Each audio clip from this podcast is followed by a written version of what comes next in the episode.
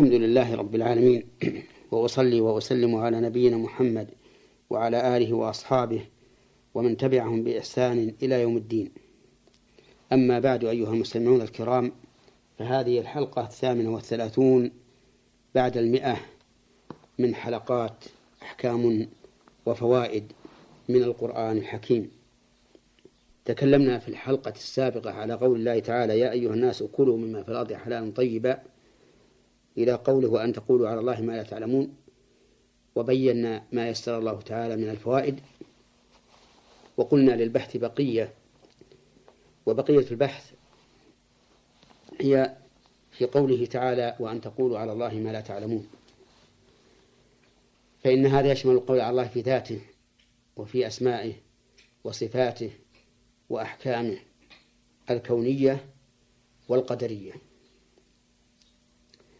أما القول على الله في ذاته، فأن يقول قائل: إن ذات الله تعالى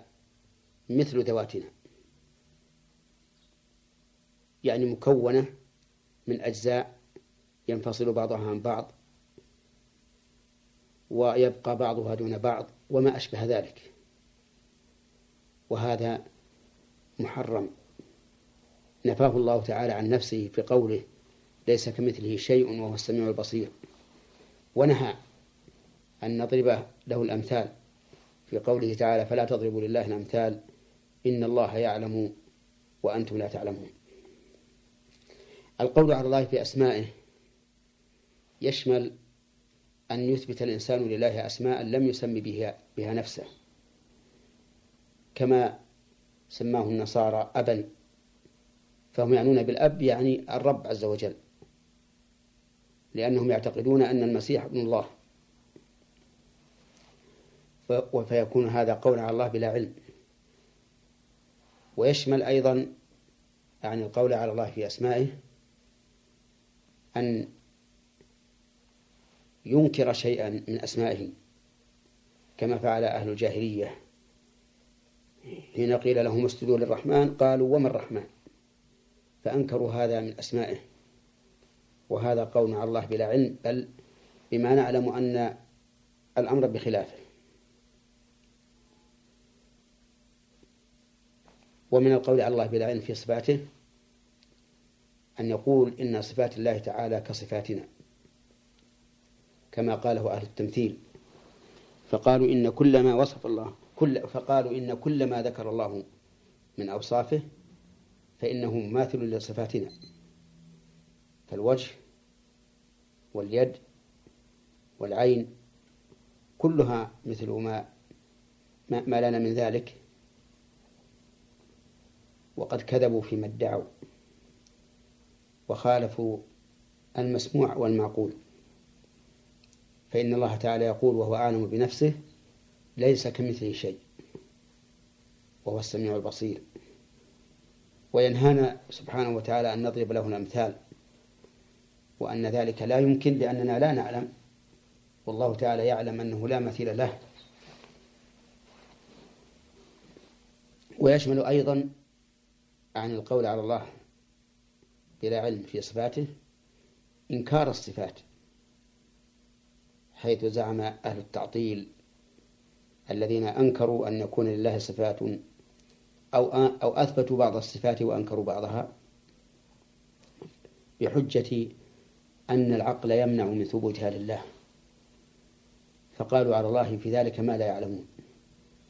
لأننا نقول لهم: أين العقل الذي يمنع أن يكون الله متصفا بصفات الكمال؟ كل عقل يمنع أن يكون الله متصفا بصفات الكمال فهو عقل فاسد، عقل مريج.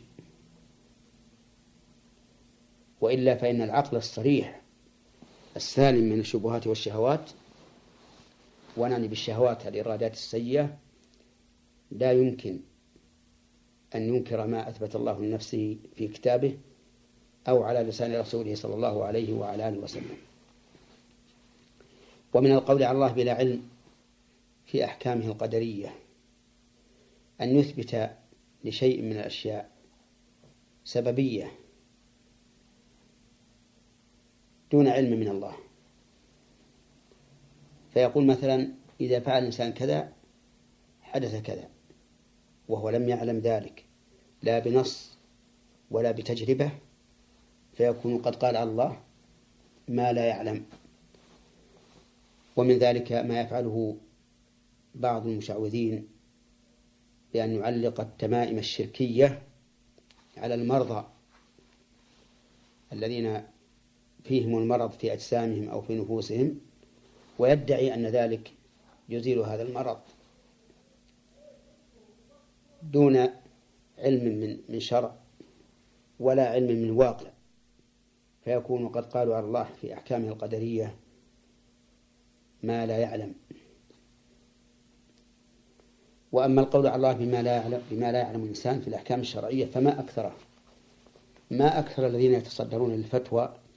وهم من أجهل الناس، فيكونون قد قالوا على الله إلى علم. والمفتي لعباد الله بما بما يزعم أنه شريعة الله هو معبر عن الله في الحقيقة، لأنه يقول هذا حكم الله أو هذا حرام حرمه الله أو ما أشبه ذلك، فلا بد أن يكون على علم من كتاب الله أو سنة رسوله صلى الله عليه وعلى آله وسلم أو الإجماع أو القياس الصحيح. أما أن يفتي بلا علم فإنه يدخل في أوامر الشيطان ويكون عبدا مطيعا للشيطان. ولقد كان السلف الصالح لورعهم وتوقي المسؤولية يتدافعون الفتوى، كل واحد منهم لا يريد أن يكون هو المفتي، وهم يعلمون أن هذا المستفتي سيجد من يفتيه بكتاب الله وسنة رسوله صلى الله عليه وسلم، وإلا فمن المعلوم أنه لا يجوز للإنسان إذا سئل عن علم يعلمه والسائل محتاج إلى إلى بيانه أن يكتمه. وقد ذكر الله تعالى أن من كتم ما أنزل الله فإن عليه الوعيد الشديد.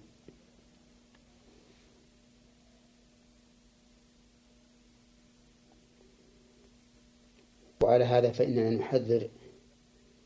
إخواننا طلبة العلم والعامة أيضا أن يفتوا بلا علم، بل عليهم أن يلتزموا الورع وأن يقولوا لما لا يعلمون لا نعلم، فإن هذا والله هو العلم. لكن إذا كان الإنسان عالما بحكم المسألة من عالم يثق بقوله وأراد أن ينقل قول هذا العالم للمستفتي فإن هذا لا بأس به، مثل أن يأتيه شخص ويقول ما تقول في كذا وكذا والمسؤول عام، لكن يقول سمعت الشيخ الفلاني يقول إن حكمها كذا وكذا، وهو متيقن أن هذا ما سمعه من العالم، فإن هذا لا بأس به، ويكون هذا راويا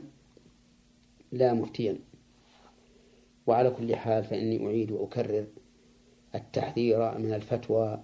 بغير علم، وأقول للإنسان أنت في حل إذا كنت ليس عندك علم، في حل أن تصرف المستفتي إلى شخص آخر. وكان الإمام أحمد رحمه الله إذا سئل عن شيء و ولا علم له به يقول اسأل العلماء، وهذا يدل على أنه أيضا على أنه لا ينبغي للإنسان أن يعين شخصا معينا عندما يحيل الناس إلى استفتاء شخص آخر، بل يقول اسأل العلماء، اللهم إلا أن يخشى أنه إذا قال اسأل العلماء ذهب هذا السائل إلى شخص جريء يتجرأ على الفتوى بغير علم، فهنا يعين من يحيله عليه فيقول اذهب إلى الشيخ الفلاني فعنده العلم. هذا والله أعلم، وصلى الله وسلم على نبينا محمد وعلى آله وصحبه ومن تبعه بإحسان إلى يوم الدين، وإلى حلقة قادمة إن شاء الله تعالى، والسلام عليكم ورحمة الله وبركاته.